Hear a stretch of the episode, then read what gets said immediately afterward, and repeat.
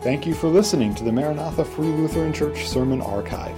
It's our hope that this message would encourage you in your faith and would help you to get to know God's love, grace, and mercy in a personal way. If you have any questions on the sermon or would like to know more about Maranatha, please visit us on the web at maranathafreelutheran.com or call our church office at 218 498 2808. Thank you, and may God bless.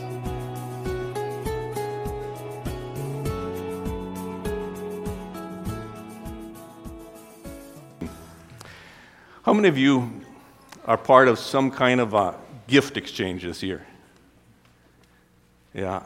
Depending on what you mean by that, I guess I'm thinking of where, where you get a Christmas gift for someone and in turn you expect to receive a gift from someone. It might not be the same person, but many of you are part of something like that, and maybe you're opening your presents tonight yet after the service. Um, you know, these gift exchanges can kind of be a challenge sometimes, as uh, sometimes we find that there are some people that are more into giving and others into getting. And, so we end up, at least in our family, we establish some guidelines uh, with, um, you know, a, a direction of how much to spend on and to make it somewhat fair so that each receives a similar value and so on. Uh, and still, it doesn't always work that way. Um, and I bet maybe some of you have found that there are times where uh, you've worked hard at picking out a special gift for somebody, and, and uh, maybe you were even a little disappointed in, in, what you got. Well, tonight I want to encourage you to be part of a gift exchange like no other ever that you've participated in. It's an exchange where someone is offering to give you far more than you can ever give in return. And I want to in- introduce this great gift exchange by telling you about a little boy. It was quite a few Christmases ago, but there was a distressed single mother who came to the conclusion she could no longer care for her infant son, and she gave him to a state adoption agency. And little did she or anyone else know that within a few weeks, that child would be adopted into a very wealthy family in California. It was a couple who had an annual income in the millions. And after all the requirements were met and the papers were signed, this little 15 month old baby was declared the legal heir of a fortune that came to close to $20 million. What a sudden change came for that little boy from extreme poverty to extreme wealth. And it's a little bit like that for, for you and I as we consider then the tremendous wealth that became ours as a result of that first Christmas and, what followed in the life of Jesus Christ. And, and, and, listen to the way the Apostle Paul describes it in, in the second letter to uh, the church at Corinth.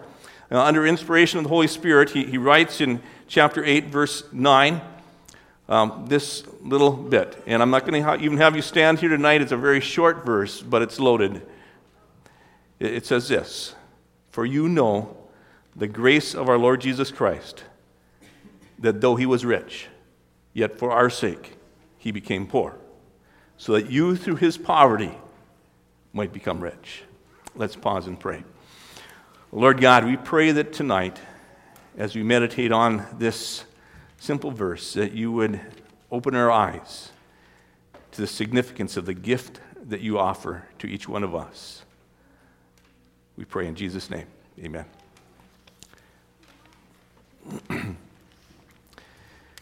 Tonight, this Christmas Eve, as, as we think of exchanging gifts, I, would like us to look at Jesus' Christmas gift to you and also what you gave to him. And, and I want to first of all note again that this is not a fair gift exchange. What Jesus gave to us is far beyond what we can give back to him.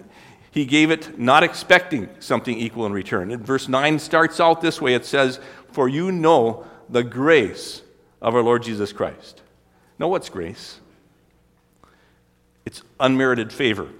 It's giving or getting something better than one deserves. And so, grace then is the same thing as a, gift. And when you get a Christmas gift, you don't get them because you earned them.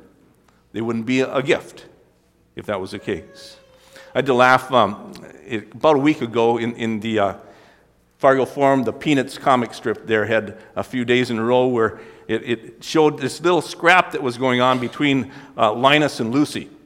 And uh, As a result, uh, Lucy had hauled off and bopped Linus on the nose. And the result was that Linus decided he wasn't going to get Lucy a Christmas gift this year. And that really, really bothered Lucy. And, and so she tried taking back the hit. But Linus wasn't going to give her a gift anyway. And, and so she told him, Well, you know, it says in the Bible that you have to give me a Christmas gift. Well, Linus knew better than that, and he told her that she was bluffing. And so next she said, Well, you have to give me a Christmas gift because that's the Christmas rule. And Linus said, Well, I can do anything I want. You hit me, so I've decided not to give you a Christmas gift this year. And that was the end of it. Well, he was right in that you don't have to give a gift. Gifts are something that you choose to give. They're not earned or deserved. And as we consider then the grace of our Lord Jesus Christ to us, it's quite clear that he didn't have to give us anything, but he did. He gave a gift to us far better than any of us deserves, and that's an understatement to say the least. And as we think then of Jesus' grace to us, I see in this text really three understatements describing then that tremendous grace of Jesus to us, that tremendous gift that he gave us that first Christmas. And I, and I think that the Apostle Paul used these understatements because, you know, sometimes understatements have a way of getting the point across like nothing else. So, for instance, um, Somebody goes out and they run a marathon, and then afterwards they say, you know, that kind of tired me out. No, that's an understatement. Or, someone comes in from shoveling snow and it's 20 below outside, and, and there's frost all over their mustache and facial hair, and, and uh, they, they say, you know, it's a bit, a bit cold out there. That's an understatement. And so, here, as we look at these statements describing Jesus' grace to us, we see them as understatements that get the point across. And it starts out by saying this though he was rich. Now, rich and poor are really relative terms that need defining or explanation so that we understand to what degree that we're talking about. And here he says, though Jesus was rich, well, how rich was he? He was the king of heaven. As the Son of God, he was on the throne of heaven. He owned everything in the universe. There was no one richer than him, no one even came close. His wealth would make Bill Gates and Jeff Bezos and, and uh, Harold Hamm look poor.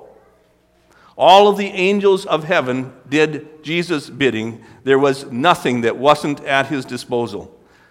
Though he was rich, that's an understatement yet he became poor. Understatement number two. How poor?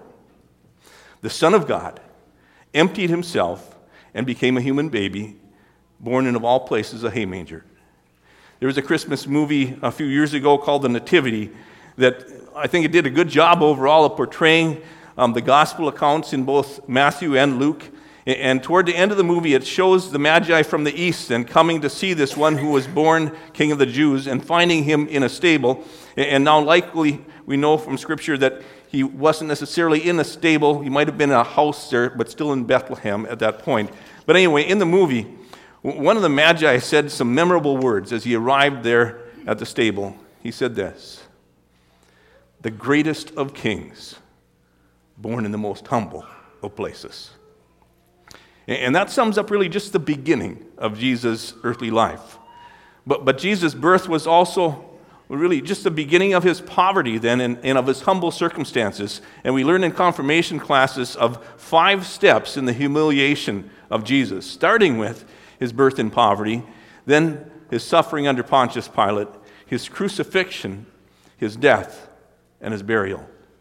And that's how poor the Son of God became that's how much he humbled himself for us. Born in a hay manger because there was no room for his birth, even in a crude inn. Then, after growing up in relative obscurity and three years of itinerant preaching, um, in which he really owned no significant earthly possessions, he was falsely accused, and though innocent of any crime, yet suffered beating under the soldiers of the Roman governor. And that governor then agreed to have him hung on a cross like a lowly criminal, and, to die an undeserved and inhumane death, and to be buried in a borrowed grave. Isn't it ironic to think that the King of all heaven endured that on this earth at the hands of the crown of his creation, humankind?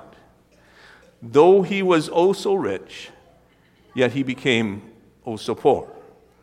Two understatements. The third is this that you, through his poverty, might become rich. How rich might we become? Joint heirs of heaven. That's what Jesus, the risen Son of God, offers to us. He offers us to share the wealth of heaven someday. Now, that's quite an offer, especially as we consider that we weren't going there before if, if he hadn't left his throne to become poor for us. Why did he do it? It says here, for, for your sake, he became poor. You, you see, we were not heading there. We, we were not going to make it to heaven. Our individual sins and our rebellion against our Creator were heading us to the other place instead, to hell itself. And we were unable to do anything to stop that from happening. We could not save ourselves. We needed a Savior. And that was what Jesus came to be. And we might prefer to deny that we are such sinners in need of a Savior, but doing so doesn't take the reality away.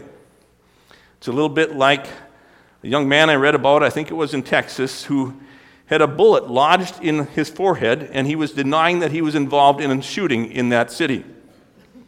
Now, here it was the evidence lodged right there in his forehead where anybody could see it but himself. And he was refusing to allow the police to have the doctor take the bullet out and to use it as evidence against him. And so he had a lawyer to defend him on this as he kept the bullet there. You know, we could get all of the lawyers we could afford to defend us, but our case as we stand before the judge, Almighty God, is still indefensible. We're all guilty of rebellion and deliberate breaking of his laws, and we deserve punishment. And the great gift exchange, then, is what happened on the cross. It reminds me a little of the exchange that took place um, in Sweden a few years ago. There were two 18 year old young men, they were identical twins and, they swapped their clothing and traded places so that one of them could escape from jail. The police and prison officials weren't so happy when they found out that the other brother that was supposed to be serving the time had actually walked out in freedom undetected. And during the visit, what had happened then was the two siblings managed to exchange outfits without anybody noticing. And after visiting hours ended, then the inmate walked out pretending to be his brother. And uh, when the one that was left there then f- was faced with the prospect of spending the night in jail, he admitted this had happened. And uh, there was really only one noticeable difference, and that was a little birthmark on the forehead that they had taken care of with a, a marking pen to match it. The visiting pr- brother was then questioned and released, and I didn't hear the rest of the story to know if the escapee was caught or not. But there was a slightly similar exchange that happened on the cross when Jesus died. He took our penalty on himself. 2 Corinthians chapter 5 verse 21 describes this way. He made him who knew no sin to be sin on our behalf so we might become the righteousness of God in him. And Isaiah 53 6 says, The Lord has laid on him the iniquity or the sin of us all. And so the innocent one took the place of the guilty ones. He exchanged his righteousness for our sin. The guilt of our sin was transferred to his account, and God let that exchange stand. It was like a legal transaction that took place between the Father and the Son, where Jesus then declared the guilty ones, um, was Jesus was declared the guilty one in our place, taking on our punishment. And not only that, but his goodness then, his perfect righteousness, was transferred over to our account. And so when the Father looks down from heaven on us, he sees us as righteous even though we know we are not. We're still sinners, but we are declared legally righteous anyway because we have Christ's righteousness credited to our account. So, why did Jesus do it? He says here it was for your sake, for you and I, so that we would have forgiveness of, sin, of our sins and eternal life. As it says in John 3:16, whosoever believes in him would not perish, but have eternal life. Why did he do it? It was because of his grace, because he loves to give better than we deserve. That's the amazing love he has for us. Why did he do it? He did it so that you and I might see that real riches aren't earthly possessions, but they're eternal riches. And you know, during this season, we sometimes get this a little mixed up. We, we focus so much on those earthly possessions and earthly traditions, and, and in a way, it's a trick of Satan to get our focus off of what really matters. What really matters is if we know that we have heavenly riches, if we've received the gift that God has given us, and responded to Jesus by confessing our sins and receiving the forgiveness and eternal life that He offers. Well, we've talked a bit here about what Jesus gave us at Christmas. Let's talk for a bit about what we gave Him in exchange. What do we give Him? Our poverty, our sin. That's what He wants us to give to Him. And if we aren't willing to bring our sins to Him, then His sacrificial giving really was in vain. He wants us to give Him our sins of the past and, and to quit carrying that load of guilt around when He died to forgive us. And it doesn't seem like a fair gift exchange, does it? We get forgiveness of sin and eternal life in heaven, and He gets the punishment of our sins. But you know, we have nothing else to bring. All of our righteousness is as filthy rags to the holy and righteous Son of God. And so we come to Him just as we are, and we trust in Him and what He has accomplished on the cross for us, and we receive Him into our hearts and our lives, and we rejoice in His goodness and grace. Now, maybe there'd be somebody here who would say, Now, wait a minute, are you sure? Are you sure that's really what it's saying in that verse? Yes, I am. That's what the Bible is all about. That's the great exchange. It's the incarnation and the atonement. Jerry Bridges wrote a, a book called The Great Exchange My Sin for His Righteousness. And in here, he traces that in the Bible and reminds us of how in the Old Testament, all kinds of things were foreshadowing this that would come through Jesus Christ. And then all the Old Testament prophets were pointing ahead to this great exchange that would happen. And then the Gospels tell us about it happening. And then the rest of the New Testament points back to that that did happen, and this is the difference it makes for anybody who will believe. And at the end of his book, he says, and I quote, Our book, The Great Exchange, Our Sin for His Righteousness, has come to an end. But Jesus Christ will never end, and neither will the validity of his finished work and substitutionary atonement on our behalf. We exceedingly rejoice that as redeemed sinners, we have changed places with him forever. Our holy triune God not only endorses substitutionary atonement, but he initiated, executed, and secures it forever. In fact, he devised it before the world began as the ultimate display of his glorious grace, whereby instead of getting the curse we deserve, we get God's blessing in its place. You know, there's only one other thing that we can and ought to do. And it's not to in any way earn this, because remember, it's a gift. It's only in response, in thankfulness to God for this great gift, then, that He invites us to give ourselves to Him. And He says in 1 Corinthians, and He died for all. Why? So that we who live should no longer live for ourselves, but for Him who died and rose again on our behalf. You know, I hope that you get some presents under the tree this year, and when you do, you recognize that somebody went through some trouble to give you something special. And you are in your heart then grateful. And as we think of God's gift to us at first Christmas, may our hearts be moved to gratefulness and to a desire then to give back to the Lord in humble service of our lives. I read once about a family that had the last name of Christmas. And it started years ago when a lady named Mary married a guy named Henry Christmas. That made her name now Merry Christmas. And they had a kid, his name was Bob, but he named his daughter Christy Noel Christmas. They had a niece who was named Carol Christmas, and so on. And needless to say, they, they got a few jokes about this over their lifetime, um, especially this time of year. But you know, they said it also kept them on their toes. For instance, uh, when they were out shopping for Christmas gifts, they tried not to be grumpy or rude because when they went up to pay, then they've noticed that their name was Christmas. And one of them said this it would be my goal that our lives as a family exemplify not just the birth of Christ, but the life of Christ as well.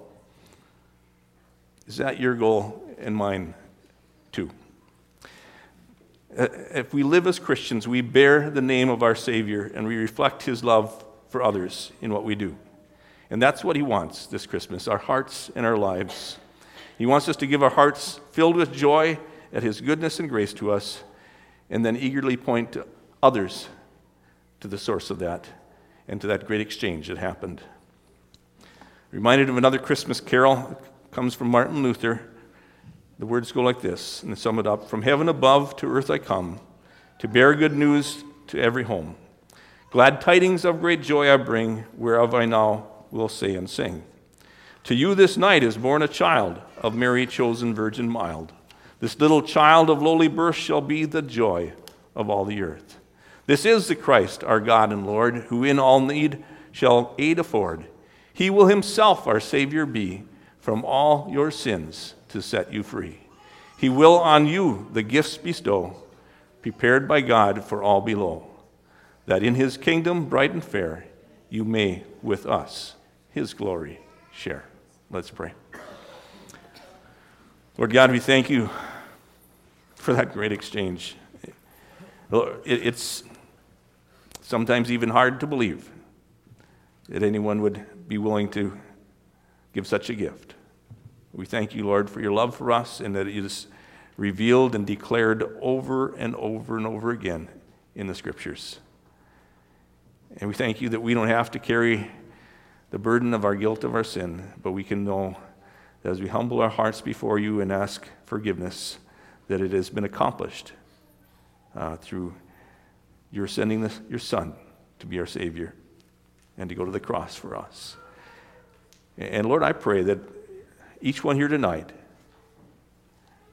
would know that in their heart. That as they are honest with you in admission of sin, that they are also receiving that free gift. And Lord, may it move our hearts in gratefulness and in eagerness to point others to the hope that we have. We pray in Jesus' name. Amen.